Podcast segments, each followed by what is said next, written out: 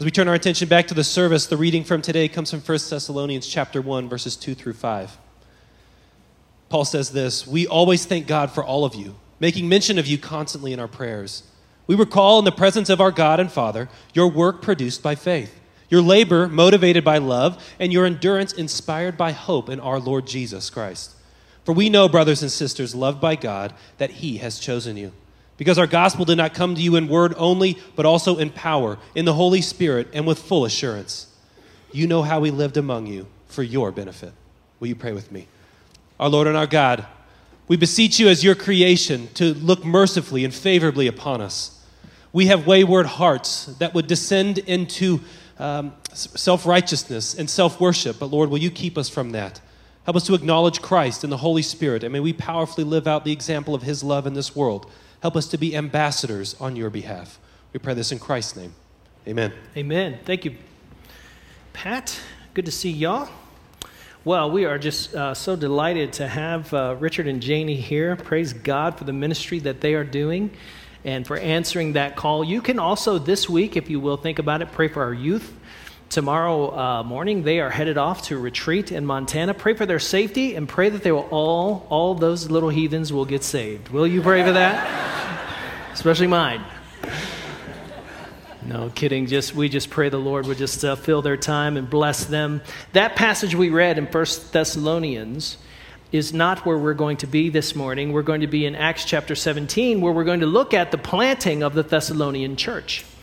And the reason why I had him read that passage is because, ironically, a lot of the ideas that we get about the second coming of Christ come from First and Th- uh, Second Thessalonians. Uh, just to tell you a quick story, when I was a kid, I grew up in a little Southern Baptist church in Goochland, Virginia, called Faith Baptist Church. And uh, one Sunday night, they decided instead of having a regular service, this is the 1970s, they were going to show a movie called A Thief in the Night. How many of you have seen A Thief in the Night? I mean the 1970s version. Yeah, if you haven't, do yourself a favor, go home, Google that, and watch it. It's just super fun. Um, but that movie was designed to scare the hell out of you.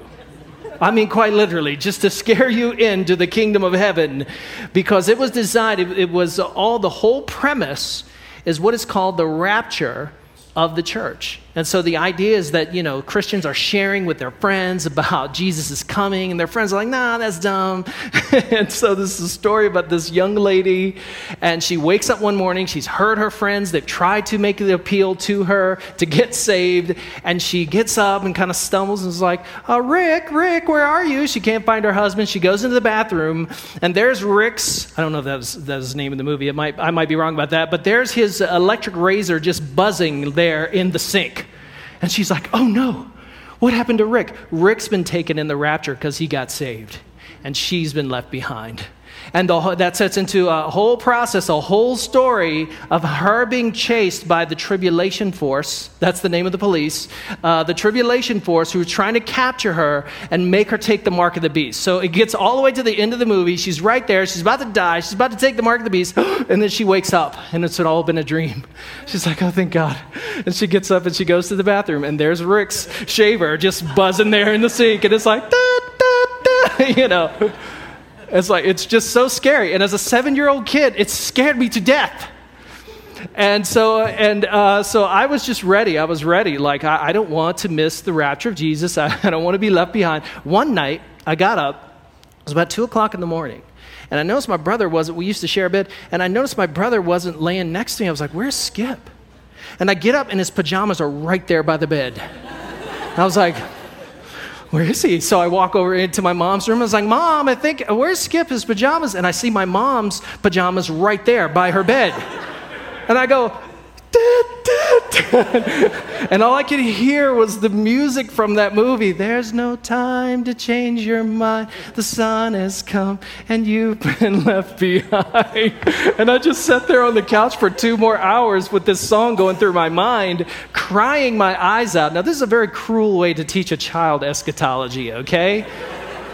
And my mom comes home. It turns out my brother, he used to get these horrible nosebleeds. He gets one, it won't shut off, so she has to run him to the ER. And they just got undressed, dressed really quickly, went down to the ER and did that. My mom puts her arm around me. She's like, honey, stop crying. She goes, Are you ready to get saved and filled with the Holy Spirit right now? I'm like, Yes, ma'am, I'm ready. In a similar fashion, the Thessalonians had been told that they missed the coming of the Lord. This is why Paul has to clarify it in these two letters. Because someone, Paul says, uh, if a letter from us has come, we've heard that it's arrived there and told you that you missed it. And he, what he wants to encourage them with is this message you didn't miss it. You didn't miss it, and here's how you're going to know.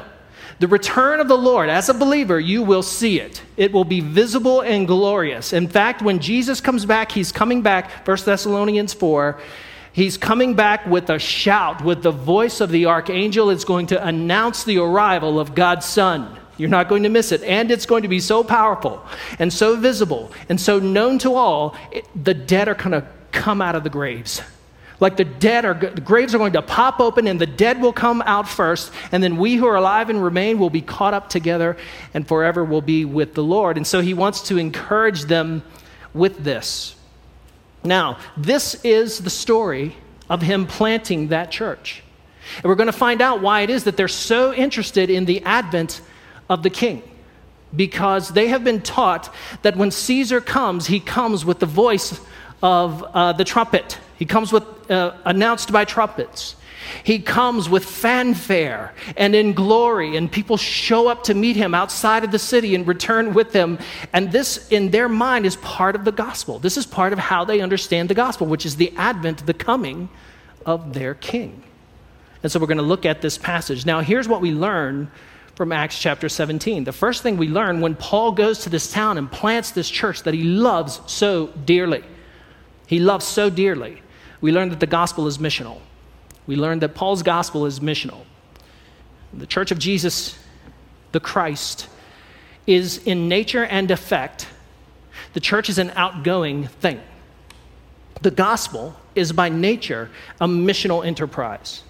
It was designed, we were designed to go out into the world. So, what do we mean by missional? Well, that's what we mean. We mean an outgoing message, a message that we take beyond our borders, a message that we take out of our community and share it and share the love of God with others. Look at Acts 17, 1 through 3. It says, Now, when they had passed through Amphipolis and Apollonia. Now, this is Paul and Silas and their team. And so they pass through these towns. Why do they pass through these towns? Really, not a lot of synagogues there. At least, not a lot of synagogues where Paul thinks the gospel can take hold. And so then they came to Thessalonica. So, Thessalonica was a city about the size of Idaho Falls, somewhere between 50 and 60,000 people, uh, where there was a, a synagogue of the Jews. So, you note, Paul is going to, he is going to lock in on this synagogue.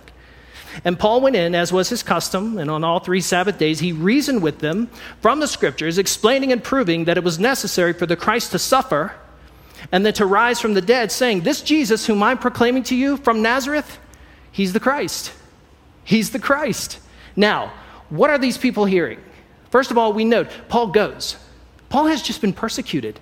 You know what Paul could have done? He could have gone home. like John Mark a few uh, chapters ago. John Mark is like, forget this, I'm out of here. And he goes home. Paul doesn't go home. Paul has had the risen Jesus appear to him on the road to Damascus, right? On the road to Damascus, yes. And he and Paul knows that Jesus Christ has risen from the dead. Jesus Christ has personally called him and sent him into the nations. And if it costs him his life, he goes. And this is what the gospel does the gospel goes. And the second thing he tries to do is he tries to preach the gospel where he can make a personal connection. Why does he start in the synagogues? Why does he do that?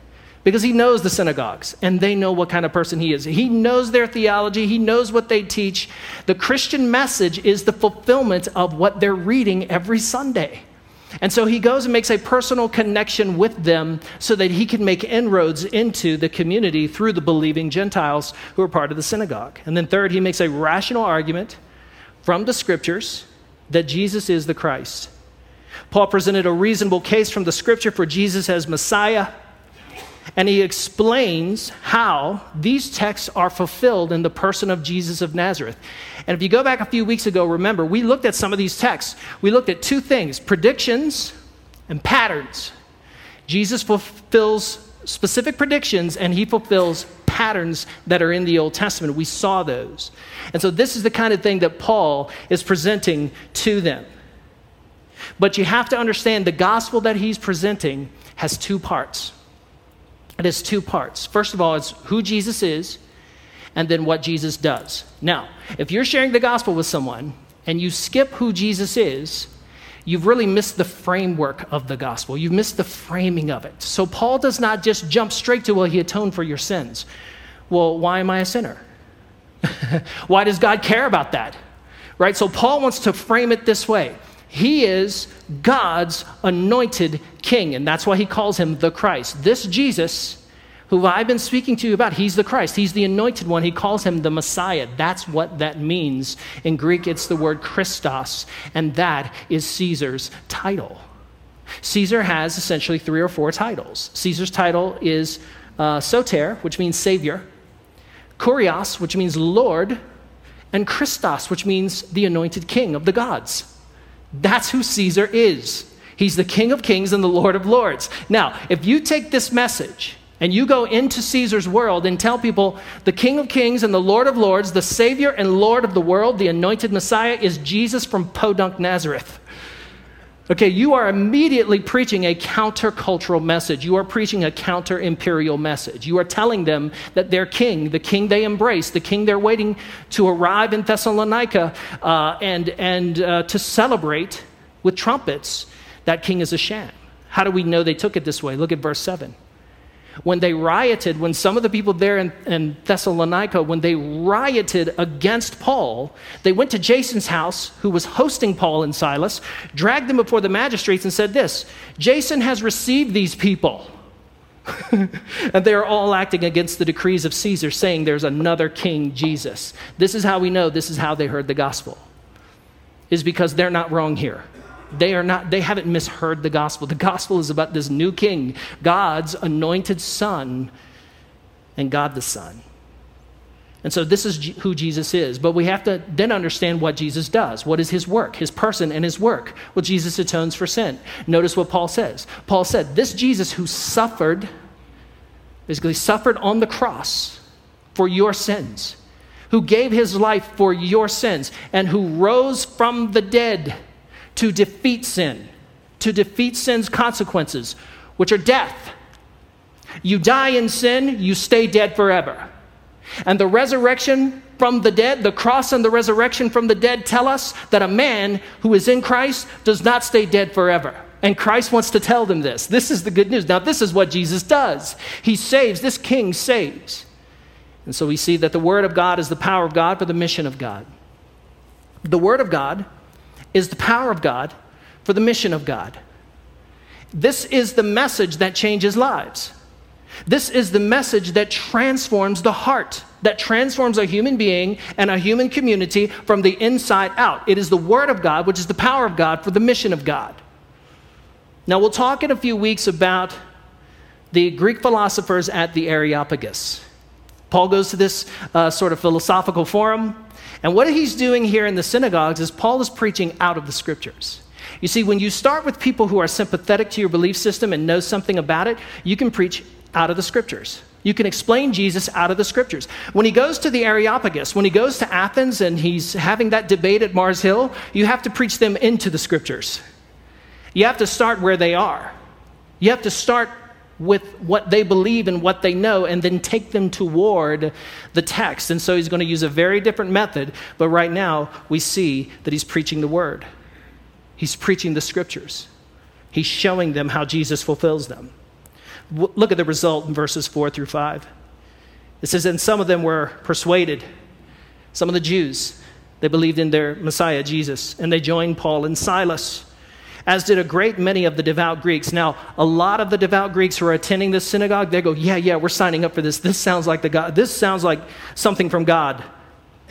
And not a few of the leading women. So the few women who are there, who are educated and wealthy, also follow Christ. They follow this message. But the Jews, that is the unbelieving Jews, were jealous. And taking some wicked men of the rabble, they formed a mob and they set the city in an uproar. and attacked the house of Jason, seeking to bring them out to the crowd. So I think by now it's safe to say there's a pattern in Luke. What's the pattern? The gospel is successful, the gospel is fruitful, is productive. But wherever the gospel is productive, the gospel is persecuted. If the gospel is going into a culture and it's going to be productive, it's all, you're also going to get some pushback. Sometimes that pushback can be very, very violent. So, the good news of Jesus' kingdom is the only political philosophy. It's the only political philosophy, and you better believe it is a political philosophy. It's about a king who's claiming his world for salvation, for eternity, right? It's the only political philosophy that can unify the human race. Why is that? Because it's the only political philosophy that has as its core ethic receiving forgiveness and giving forgiveness. You show me any relationship between two people, two neighbors, two societies, two cities, or two countries, or two continents, where the people in those relationships are receiving the forgiveness of God in Christ and then passing that forgiveness on to others. I'll show you a place where there's social justice. I'll show you the, there a place where there is unity. This is the only political philosophy that can unify the world because it addresses the thing that breaks us all apart.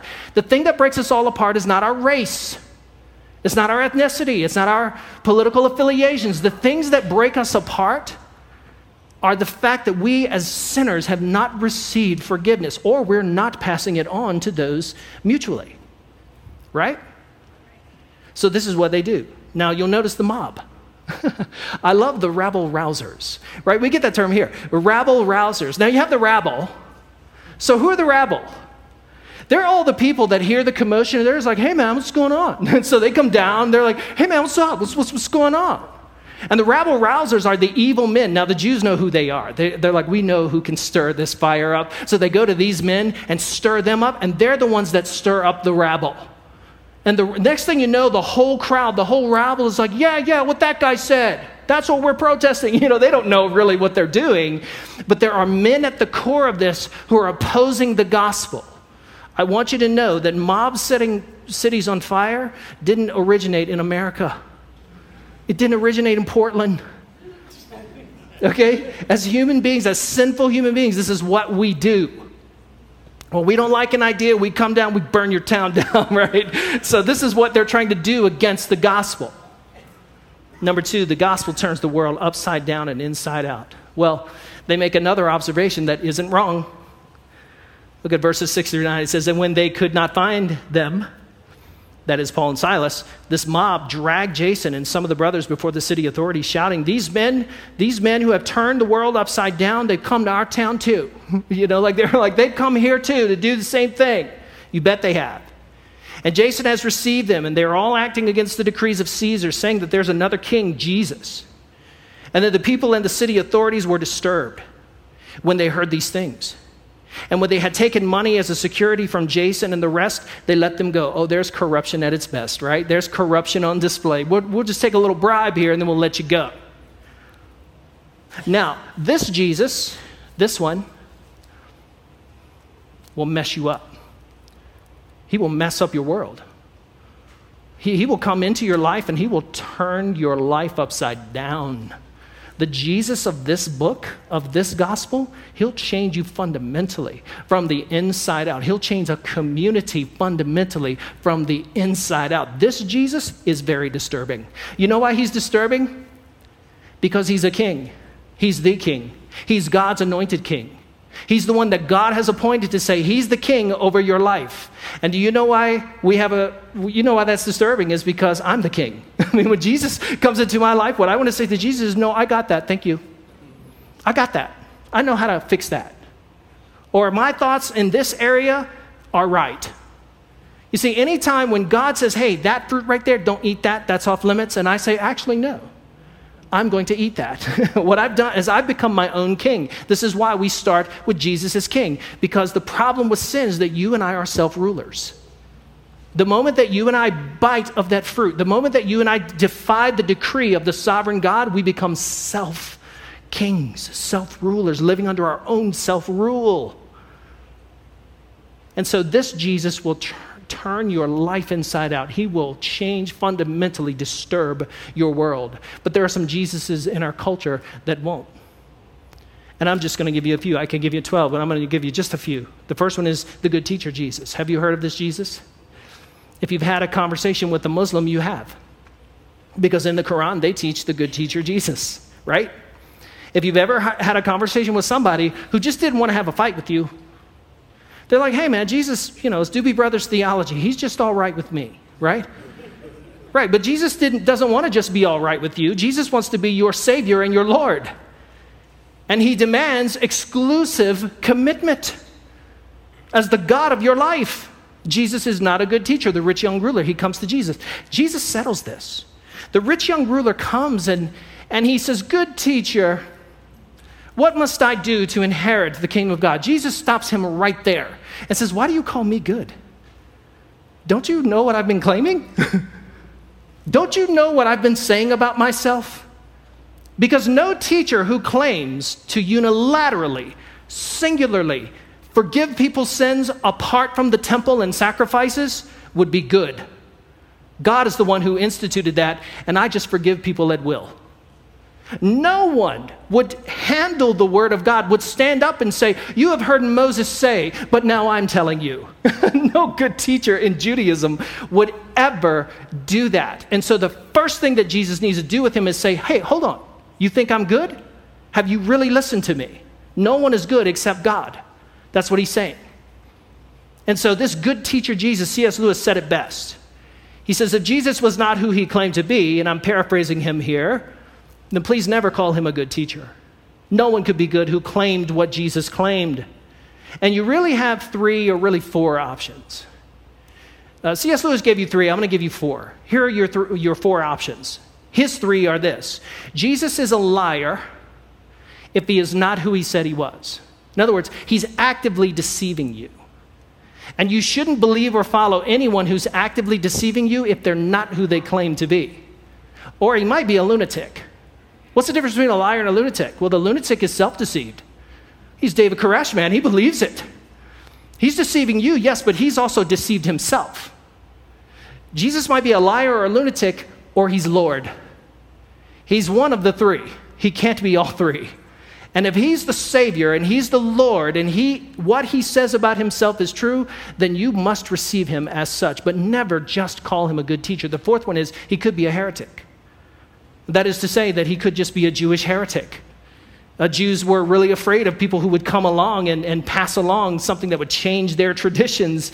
And it looks for all the world like Jesus is doing that according to their theology, right? You got to choose. So he's not a good teacher if he's not telling the truth. If he is telling the truth, then he demands your all. What about this one? Define your destiny now, Jesus. No, oh, I love this one. I really don't. I see this one everywhere. My goodness, I think this is probably the most famous, popular Jesus in our culture right now. I think the, the most popular Jesus in our culture right now is man, Jesus just wants the best for you. like we, you know, like the message last week. If you didn't wa- see Daniel's message last, last week, please go back and watch that. Uh, but listen, Jesus hasn't just come to coddle me. He hasn't just come to call me to comfort. Now he does provide me a comforter. It's the Holy Spirit. So whatever I'm going through, I have the Holy Spirit as my advocate, as my comforter. But listen, Jesus brings a cross, not just comfort. Jesus brings a cross. And this, you know, find your destiny now, this sort of syrupy, sappy Jesus, every Bible story is about you. And, I, and I've come here to tell you this book is not about you. It speaks to you, it tells you about yourself. You are in the story, but it's fundamentally not your story, it's God's story. This book is about God. This book is about what He is doing in the world and through the church, right? And it involves us. Uh, part of the story is that we messed up the world. We messed up the world through sin, and now God has to fix it. And God is reconciling the entire world, calling the whole world back to Himself through His Son. And so, this is just the find your destiny now, Jesus. And let me say to some of y'all who, who are a little too cranky, I, I personally get a little too cranky over this when I hear people, is every story is about me and my personal becoming the best version of myself. Whenever I see that in scriptures, it really annoys me, but the truth of the matter is that's really what my heart craves. What my heart craves is for, for me to hear God tell me, listen, all I have for you is blessing and prosperity and hope. And it's like, great, I, will take the hope, I'll take whatever blessing or prosperity. If your uh, boss came to you this week and said, you can do the same job as you did last week and I'll, I'll double your pay, would you take that? Oh, don't tell me you don't care about prosperity. When does prosperity become a problem? Prosperity becomes a problem when it becomes the gospel. And it is not just a fruit or a blessing attached to the gospel. When it replaces the gospel, that's when it's a problem, right? Okay, so we don't like this Jesus. This Jesus doesn't change anything. What about the magical miracle a day Jesus? The magical Jesus. I call this one my fairy God Jesus. right? right? Who is my fairy God Jesus? This is the Jesus that I need every day when I get up. I need him to give me a miracle a day. Like I need whatever, if I experience a twinge of pain today, I need that erased right now. Jesus does not do this. He doesn't do this. What he does is he say, welcome, welcome. I've, I've saved you for eternity. I've saved you for abundant life. Here's the cross, right? Here's your cross. Now carry it. This is what Jesus does. This is the Jesus I believed in when I was four. I had a friend literally look at me and he said, Man, I can't be a Christian anymore. I said, Why? He said, Because my house caught on fire. I said, What? He said, Yeah, my house caught on fire. I can't be a Christian anymore. I just said, What are you saying? You can't follow Jesus because something went wrong in your life? No. This Jesus doesn't exist either. The miracle of a day, Jesus won't save you, and he won't turn the world upside down either. What about, I'll give you a bonus. So, the social justice warrior, Jesus. Listen, the social justice warrior, if you think that Jesus doesn't care about social justice, you're wrong. Read Isaiah. Read Isaiah, read Matthew 23. And you'll find out really quickly Jesus cares an awful lot about social justice, and he has some very harsh things to say about people who embrace injustice. But Jesus does not solve injustice by embracing a Marxist victimhood culture or an ethic. He doesn't do that. Jesus doesn't come here and say, Man, you're just a perpetual victim. You'll just be a victim for the rest of your life and then, then, placate you. No, Jesus does not do that. What Jesus comes and says, Listen, you're a sinner, you're going to hell. God has provided a way for you to be reconciled to himself through the death of me, the death of his son.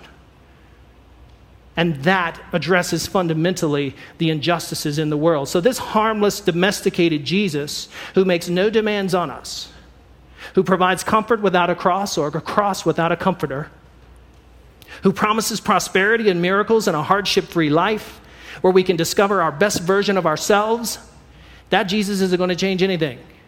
But the Jesus that Paul preached, who died and suffered and rose again and has ascended to the right hand of power, he will mess you up. He will fundamentally change your life. He will change you from the inside out the gospel is disturbing. So, what's our application today? Well, we need to become thoughtful, bold ambassadors for the kingdom's salvation. We need, we need to become thoughtful, bold ambassadors for the kingdom's salvation. Now, what do we mean when we talk about an ambassador? What is an ambassador? In Paul's day, an ambassador was a diplomat at the highest rank who represented his country of origin the value system of that country, and the message from the sovereign of that country. Okay, that's what an ambassador is. In Paul's day, an ambassador was a diplomatic official of highest rank who represented both their country of origin and the message that had been sent by the sovereign of that sending country. And Paul says, therefore, since we are ambassadors for Christ, since God is making his appeal through us, we plead on Christ's behalf, be reconciled to God. This is the message of the ambassadors. This is what the diplomats say. When they go on foreign soil, which we all are, we are an outpost of the kingdom of God in hostile territory. We're an embassy. And we are here to represent our sovereign. And this is the message you're all estranged from God. You were born into this world, sons and daughters of Adam and Eve and you're estranged from God. And now God has provided a way for you to be reconciled back to Him. This is the message we proclaim. This is the message we represent from our sovereign King. Right? This is what he says in Ephesians 6:20. He says, "For this I am an ambassador in chains." When is the last time an ambassador ever went to a foreign country and then was immediately put in chains? Immediately arrested or rioted against? Paul viewed himself as a diplomat, a faith diplomat. But the people in the receiving culture, the receptor culture, didn't always view him that way. No matter how people view you, this is what God says we are. God says that we are ambassadors for the gospel. He says, Pray that I might be bold enough to speak about it as I should. So, how do Christians practice faith diplomacy? Every time you talk to anybody, doesn't matter who it is, it could be somebody in the Islamic faith, could be my friend Jesse, who was a Buddhist, and I discipled him for a year, and we went through the gospel. And, uh, and at the end of that year, he gave his life to the Lord. We talked a lot about our faith systems. It could be your LDS neighbors. It could be members of the Jehovah's Witness who show up and knock on your door and want to share with you a Watchtower tract. It could be a Hindu or an atheist at your job, an atheist engineer, whoever they are. Every time you engage someone and you talk about differences of the faith, you are engaging, you and I are engaging in faith diplomacy. You and I are engaging as ambassadors for our sending nation. How do we do that? Well, here are the principles. I want to give them to you. You can write these down. We seek to understand and to be understood. We seek to understand and to be understood. I could give you 50 scriptures on this, no kidding, Old Testament and New Testament. This is the essence of missions. This is the essence of translation. Any of you that have ever been to a foreign country and been involved in translation, or where you've tried to give a message in another language, you know that you have to understand the native language. You have to understand the native customs and their culture. And you have to know yours. You have to know your story, what you have to say, and you have to know how they can hear it. This is the essence of missions, is seeking understanding, and we do. We want to understand the people that we're preaching to. We want to understand their lives and their dilemmas and their hangups. We want to understand where they're coming from so that we can translate the gospel and reach them with it. We also insist on respectful dialogue over contested matter, matters of faith. Eventually, you're going to talk to a friend and you're just not going to agree about the nature of God.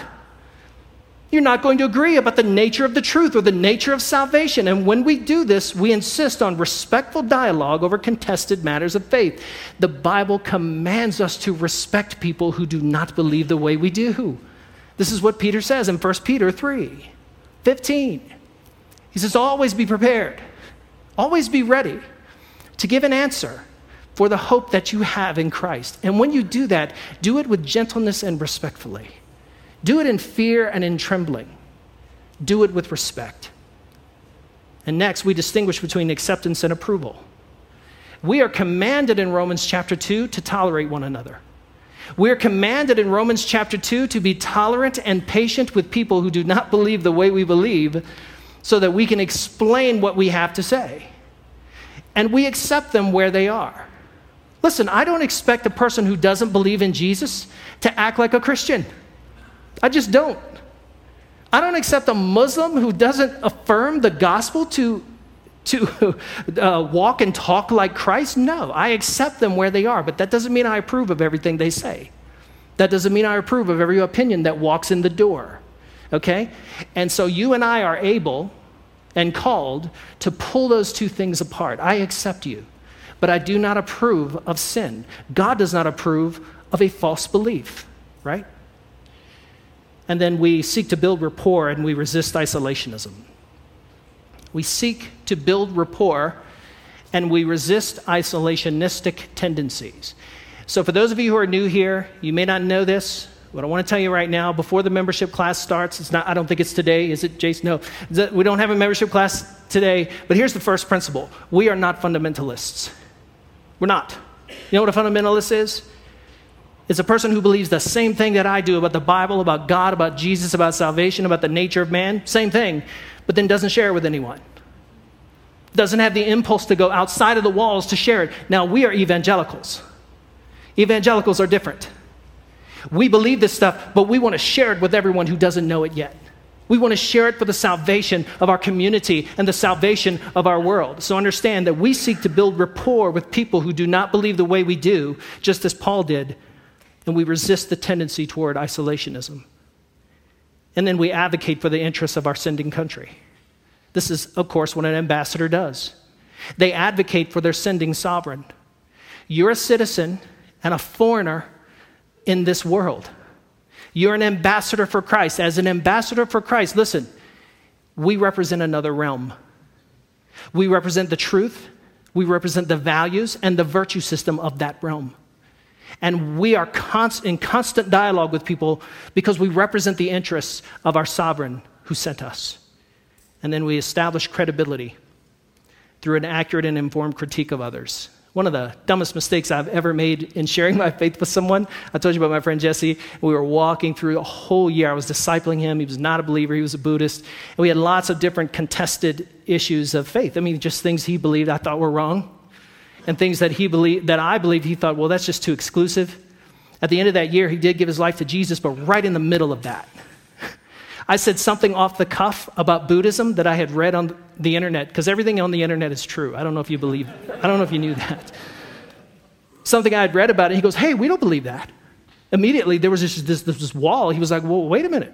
We don't believe that. You know what I did wrong? is I represented a belief that I thought he had that he didn't have. And I failed right here at this principle. I did not accurately represent his belief system. And listen, if you want to lose credibility on day one, charge a person with a belief they do not hold. Atheists do this to us all the time, by the way. If, you, if you've seen Richard Dawkins or Sam Harris or any of these, faith, this, these famous atheists or any of their interviews, you will see that they constantly parody and caricature our beliefs, and they lose credibility instantly. Because if you can't represent my belief accurately, how do I know you're representing yours? accurately. And so we commit to these things. Folks, the gospel is missional, it goes out, it doesn't stay home. The word of God is the power of God for the mission of God that we have in this world, in this community, and in the world. And the gospel of Jesus, the real Jesus, the Jesus of this Bible who challenges us and calls us, who changes us from the inside out, he will turn the world upside down and we are to become thoughtful, bold ambassadors for the good news of Jesus. Amen? Amen? Would you pray with me? I'm going to ask the worship team to come up and the ushers to get ready to pass out communion this morning. If you're here this morning and your heart just, you want to respond to the gospel, you say, Yeah, I believe Jesus suffered and died for my sins. I believe that he rose again on the third day to defeat sin, death, and hell for me and you believe that, would you embrace it this morning? Like the Thessalonians here, the believing Jews and the devout Greeks and the prominent women, will you say, Yes, I believe, I, I want to join that? I embrace it. I embrace Jesus Christ as my Savior and my Lord and Him alone. Would you do it now? Take a second. Just invite Him. Invite Him into your world, invite Him into your life. And God, we yield, we surrender to the conviction of the Holy Spirit. We thank you for it. If you're here this morning and you just feel challenged, you're like, yeah, man, I just want to take the next step. I just want to take the next step and begin to be an ambassador for Jesus Christ right where I live, in my neighborhood, where I work, with the people that I know. We just make that commitment right now. God, we commit. I commit to having a gospel conversation, to crack the door open, to begin to introduce someone to the love and the grace and the knowledge of Jesus. Would you make that commitment? God, we do. We thank you for it in Jesus' name. Amen.